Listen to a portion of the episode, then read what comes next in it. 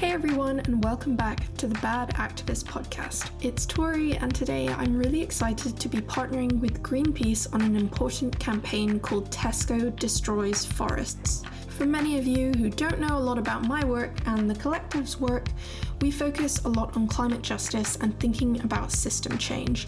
In particular, this campaign looks at how one of the biggest UK supermarkets is fueling climate breakdown by purchasing meat from a forest destroying company in Brazil. Not only does this affect biodiversity loss and harm wildlife, but it also harms indigenous people and increases the risk of future pandemics.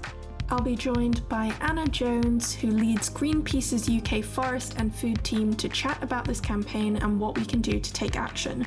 But first, a bit about Anna.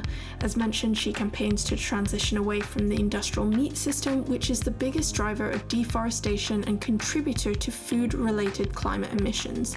Anna spent over a decade working with Greenpeace and grassroots groups to end fossil fuels before moving to work on land issues.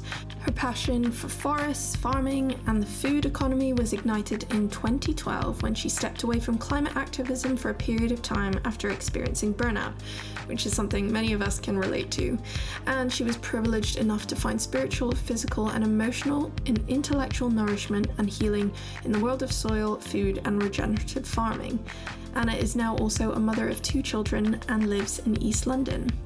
So I'm really excited to talk to Anna all about this campaign, to see what we can do to take action, and discuss how issues of deforestation in places like the Amazon are deeply tied to oppressive systems, and why this is an issue that requires a truly intersectional lens.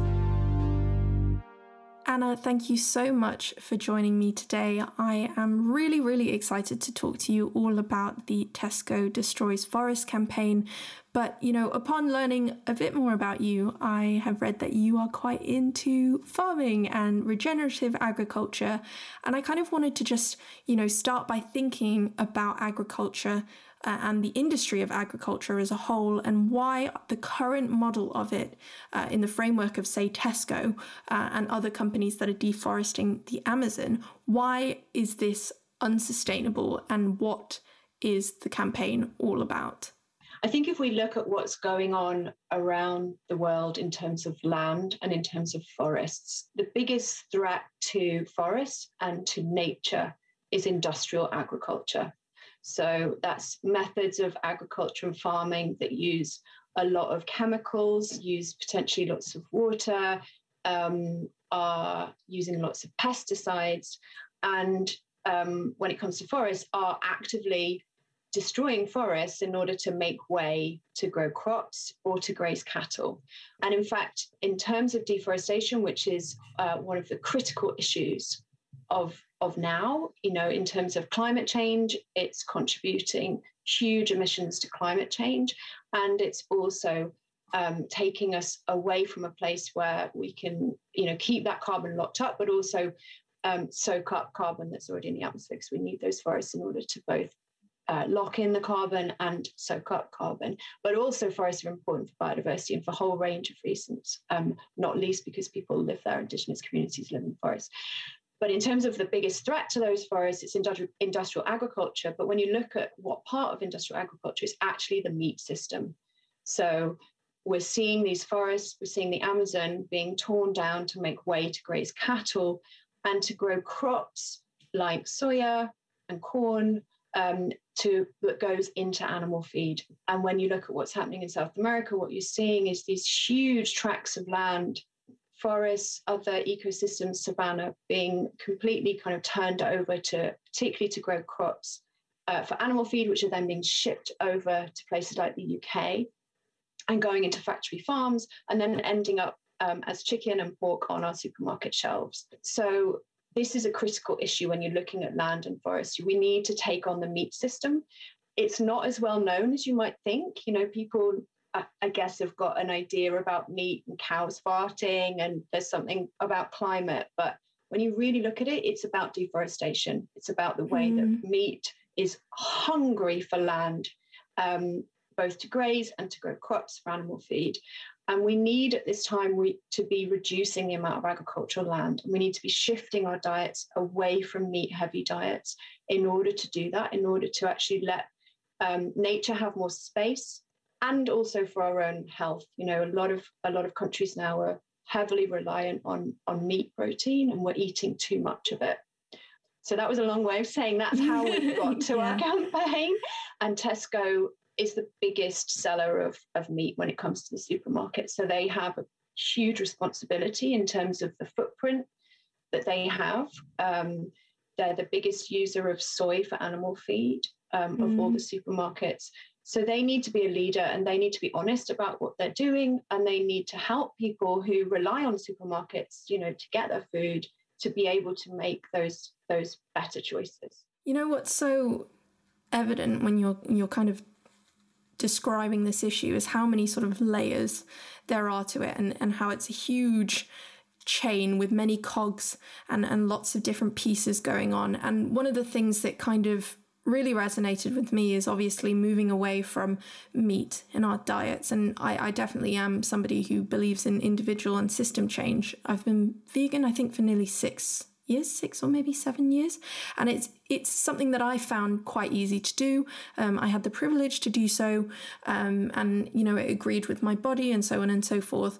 But here at Bad Activists Collective, we really try to champion progress, not perfectionism. And I always try and say to people like, let's try and cut down our meat intake, just because I know that often it can be quite a, a, jarring message for some people to feel like they have to switch their diets overnight. Of course, it's so much more than just a diet, but you know, when we're talking about food systems and, and people aren't really familiar with them, that's that's often perhaps one of the easiest ways to talk about it is individual change. But, you know, at the end of the day, this is a big system problem. So, you know, why is it important that we hold these corporations accountable perhaps say more than holding ourselves accountable, if that makes any sense. Absolutely. Yeah, I totally hear you. We absolutely have to hold those companies to account because they are pursuing aggressive strategies mm. to um, profit off nature, essentially, without thinking about you know the consequences of it. So when we look at Tesco, they are supplying from JBS, the world's biggest meat company. Mm. Um, it's present all over the world. It has many, many subsidiaries, you know, sub companies that it owns, two of which are in the UK, Moy Park and Pilgrim's Pride, which both uh, produce chicken and pork. But JBS is based in, in Brazil. It has a fundamental role in Amazon destruction um, for cattle, but it's also pursuing, you know, an aggressive strategy to increase meat around the world its core business is selling meat, you know, to whoever will have it. And what we've seen over the years is that actually these strategies by these companies have meant that we've had a diet shift already. Mm. We've had a mm. diet shift from a, a lower meat diet to a higher meat diet, which shows that they've had that impact, you know, that and they but they like to dress it up as individual choice. And they now mm. want to mm. dress it up as is now it's our choice to actually step back from that individual choice plays a role but i think when we're looking at you know how is the system presenting itself when we take that that product is it telling us what went into that product no it's not right. it's not being honest it's being sold to us as perfectly healthy perfectly fine good for you you know all of the rest of it and what we are about with this campaign partly is about uncovering that that truth looking mm. at peeling those layers off looking at what is inside this system and put holding those companies to account for the the damage that they're doing and we're not we're not running a vegan campaign you know it's mm. everybody's choice as to whether they want to go that far what we know is that we need to massively reduce meat we're calling on tesco sure. to halve its meat sales by 2025 yeah. Um, we think in the in the uk and other high meat eating countries we need to be reducing our meat by around 70% in the next 10 years if we yeah. want to stay within the safe boundaries of a safe climate. And that's right. what this is ultimately about. Like we know that we we can't continue to eat the volumes of meat that we are doing if we want to have a safe climate because we need those forests. We need those forests standing. We need to restore those forests in order to be able to stabilize our climate. Yeah. You know what's really interesting is is one of the things that first came to mind is thinking about the true costs of the food that we eat. And you're completely right. When you walk into a supermarket and you see the meat aisle, you're not seeing labels like contains high levels of cholesterol or fuels Amazon deforestation or harms indigenous communities or does not support being within 1.5 degrees of warming. And I think for myself, I'm I'm part of a small group of people who are aware of, of what's going on, but most people aren't, if that makes any sense. You know, a lot of people, for instance, um, will will not really even understand the severity of of what's happening and, and how it's so tied to places in the global south. And kind of just thinking about the global south, you know, I've mentioned it a few times, but it seems completely unjust that here in the global north, our desire for more meat is harming those who are, you know, living in these habitats, who are tending to the land, um, who have been living quote unquote sustainably for generations, and yet it's our actions that are harming them. And it kind of also brings to mind the fact that, you know, we've seen Brazil's president, Bolsonaro, enact some very, very draconian regimes against indigenous people. And I just kind of wanted to to expand on that. You know, how is the Brazilian government tied up to deforestation as well? Because it's a very political thing, as we know. Absolutely. And there's a lot to unpick there. And I think we'll end up going into a conversation also about the legacy of colonialism. But maybe we mm. can come come to that. But I think that you know, currently what we see in, in Brazil is the Bolsonaro government actively pursuing a racist anti environment agenda. They want indigenous people out of the way, they want environmental regulation out of the way, and they want to industrialize the Amazon um, mm. and give that over essentially to agribusiness, to, to mining companies. And they are actively, you know, undoing regulation that was in place They've cut the budgets of the environment agencies and those those folks that were out there trying to stop illegal logging. They are trying to remove the, the right for Indigenous people to have their lands demarcated.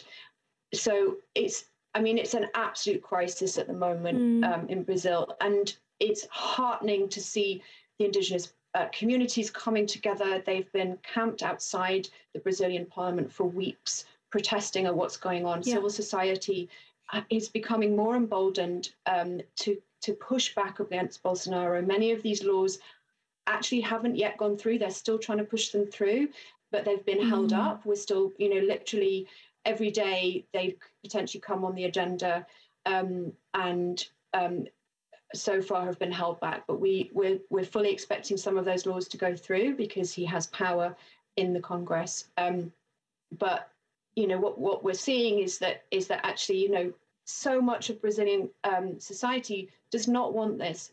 You know, Brazil has been at the forefront of some of the regulation around protection of forests. Greenpeace was part of in Brazil was part of one of the first and most important kind of protection mechanisms, which was the Amazon soya moratorium, which helped to basically stem deforestation from soya in the Amazon. There were lots of issues with that and it didn't go far enough but you know there was there's there has been incredible progress and what Bolsonaro is doing is undoing that. And we didn't we don't have mm. time to undo that. Like we needed to be building on what was already there. But yeah i mean when when we look at the indigenous communities who are being affected you know it's a fight for their lives and it's a fight for all our lives that they are on the front line of you mm. know indigenous communities protect in terms of their lands, they protect around 80% of all global biodiversity. Yeah. Like they are the they are the guardians of nature and we all need to stand with them and that's one of the things that Greenpeace is do trying to do and we encourage everyone to be to be part of that fight you know there are different things that people can can do and follow APIB is the big kind of coalition of indigenous people right now in brazil who are who are putting out lots of really great information that we need people to share so that people know what's going on. I think just listening to that, it goes to show how much of an intersectional issue this is because you're not only just talking about the physical environment in terms of deforestation. And we mentioned biodiversity, we mentioned sort of the climate targets that we need to adhere to, but we're also talking about human rights here, which are so interlinked with this. And I think I think that's the important thing to reiterate is that you know this intersectionality means that they cannot be pried apart. Um, and so advocating for indigenous communities is going to have an enormous effect on the physical landscape, on our climate. Uh, and, you know, time and time again, we hear that people don't value these communities, that the government is launching campaigns against them. You know, we're seeing genocide as well happening, and it, it can be extremely overwhelming. So, kind of just circling back to the to the sort of Greenpeace Tesco campaign, you know, it's it's really quite a smart thing to target what's within your reach, which is a UK based supermarket, which then therefore have a bigger impact on some company like JBS. How can people within their sort of means take action, you know, learn more information, try to get more clued up on on what's happening and you know not be overwhelmed by the complexity of this issue Absolutely. Well, that's what we hope to do with this campaign is that when we join together and take on a target like Tesco, we're hoping that we're going to be able to have, you know, a domino effect back into Brazil, into our own government, you know, looking at, where we where we can intervene here in order to have a global and local impact on our global food system. So people can find out more. All you need to do is just search Greenpeace Tesco Action Pack. We have an action pack mm. currently that people can order, they can download, which gives you a whole load of ways in which you can get in, involved in the campaign. We're currently asking people um, if they're up for it to go to their local Tesco. We have um, a letter from Sonia Guajajara, who is mm. one of the huge leaders in, in Brazil leading the indigenous uh, communities collectively in, in, Brazil. We have a letter from her to hand in yeah. to store managers.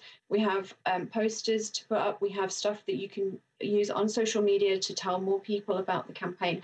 And through, you know, the idea is that we try and visit every single Tesco across the country. Mm and that's quite a feat because they're everywhere right they're, right. they're, a huge part of our food system so we need to visit nearly 3000 stores but we reckon we can do it you know there are enough people yeah. out there who really care about this and we can all tell our friends and if we all do that you know tesco is really starting to get the message we know that they at some level there are people inside that company who really care but mm. they need to hear that more of us care we sure. need to raise up the issue so that you know it becomes impossible for them to to basically continue with what they're doing because they have that exposure and they can't continue to basically yeah. greenwash themselves out of the problem. Right. Greenwashing is such a fundamental part of this as well. And I almost think that trying to lump all of this on individuals uh, in terms of changing their diets is almost part of that. You know, we support people changing their diets because we'll only be eco-friendly if you're eco-friendly. It's it's this weird cycle of greenwashing that is is just so nefarious and, and quite terrifying. Uh, just a quick message to anyone who's in Bristol who wants to join me on visiting some Tesco stores, I'm more than happy to go. I actually got my action pack in the mail last week and it is fantastic. It includes um, some leaflets, some postcards, that letter that you mentioned. Um, there's also lots of really beautiful posters, very impactful as well. I think it's, you know, showing, was it a Jaguar um, on fire? Um, with some QR codes for, for the Tesco Destroys Forest campaign. So, yeah, any Bristolians who want to help me campaign, let me know. But yeah, I, I, I can't believe just how, you know, it has gotten to this state where we are seeing these companies everywhere. I mean, Tesco is in every city, uh, and it just is a sheer testament to the fact that often the larger these companies are, the more unsustainable they are and the more unethical their practices are. So it kind of just makes me think a lot about capitalism and growth um, and perhaps mm-hmm. the incompatibility of these systems. And you'd mentioned colonialism as well. And I think it would be great if you could kind of touch upon you know not only the fact that we're we're targeting Tesco but how how is this campaign targeting these sorts of oppressive systems and and these you know, quote unquote legacies that are leading to such unsustainable lifestyles. Yeah, absolutely. I mean, I think when you look at food and you look at colonialism, they go hand in hand. So, mm. you know, and Britain was at the heart of that. You know, we know we, we hear a lot about kind of industrialization and climate change and Britain's role in that in terms of, you know, the development of the industrial model and coal fire fired power. But actually doubling up with that was also, you know, in terms of the colonial project was was a food project in the sense that, you know, Britain would, would was going out to other parts of the world to to get food to bring home to feed its population. And yeah. we see also you know the beginnings in, in colonialism the beginnings of the agricultural commodity system you know. Fundamental to slavery was the growing of agricultural cash crops by huge numbers of slaves taken from africa to places like jamaica to brazil um, and those slaves forced to work in agriculture to produce cash crops like cotton, like like sugar, and ultimately that grew into a system of of commodities mm. like soya, like corn. You know that that was fueling that colonial project and lining the kind of the coffers of a few back in the north, essentially. And so the food system, it, absolutely, the current food system has a legacy in slavery it's you know it's deeply racist in that mm. sense and continues to be racist in this in the sense that that that economic system that was built on the backs of those people on those um, commodity crops has created an economy which continues to be so unequal it has ended i guess in in in institutions that continue to be have institutional racism within them and now yeah. what you have is that you know, in, in the UK, we have such inequality and so many people still living below the breadline. Yeah. You know, these huge companies going out and taking food from the rest of the world to feed to chickens and pigs and to make money from that. And at the same time, our own population is is also experiencing food poverty. I mean, it's just the yeah. injustices all over the place are just unbelievable when you look historically and in the present because we we have more than enough food to feed people you know i think exactly i think it's it's less about the amount of food in in some contexts and more about the allocation and distribution of those resources much like money. Precisely. I, I just think about big businesses and behind every big business are a few people who ultimately have quite a lot of money. Um, exactly. and just sitting yeah. on that wealth in many ways you know i I've changed a lot over the last few years in terms of environmentalism, especially with regards to looking at philanthropic people who would, you know, donate their money and you go, oh, that's great, you know, they're doing their part. But then you think about that as a fraction, the percentage of what they're worth, and you, you, you realize that these systems are designed to make them richer and other people poorer. So it's really, you know, I think these food systems and the animal agricultural industry is very much on par with those sorts of structures and it's it's terrifying in many ways but i don't want to end on a negative note because i know you know we discussed just before we started recording how so much of this can be rooted in love and positivity and optimism. Um, and I myself am somebody who tries to strike that balance between, okay, these are the problems and this is what we're going to do about it.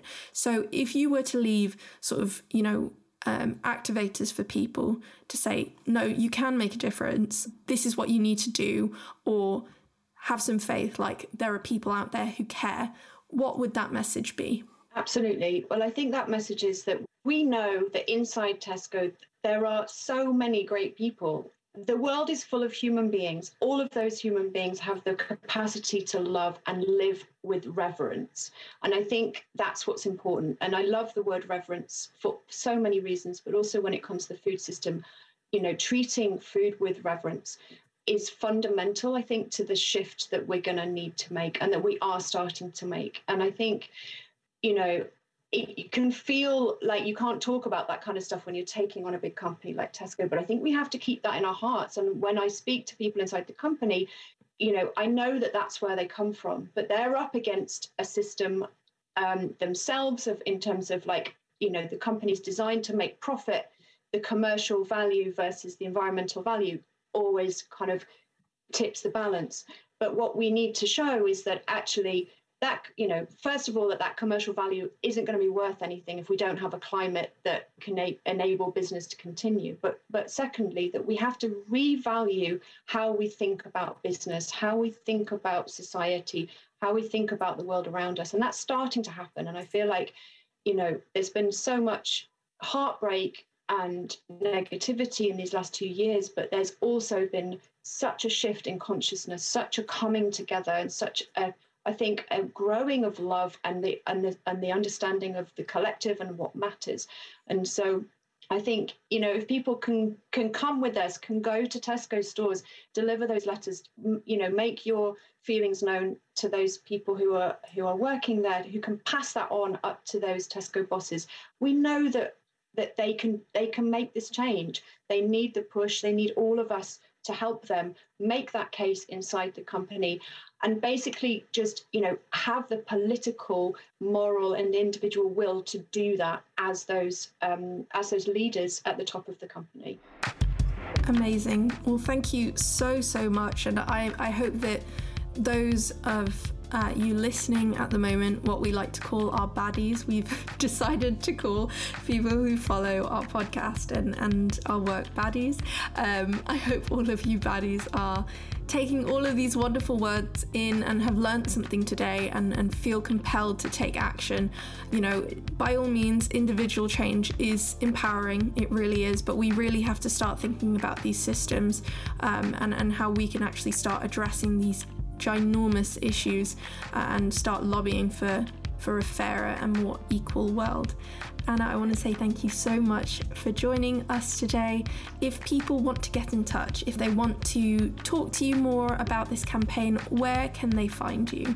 Great. Well, thank you so much Tori, it's been a real pleasure to talk, and um, I'd love to have talked to you for hours and hours more. yeah. Um, but um, but to get in touch, you just need to search Greenpeace Action Pack, and mm-hmm. then you'll get to our kind of Tesco Action Centre.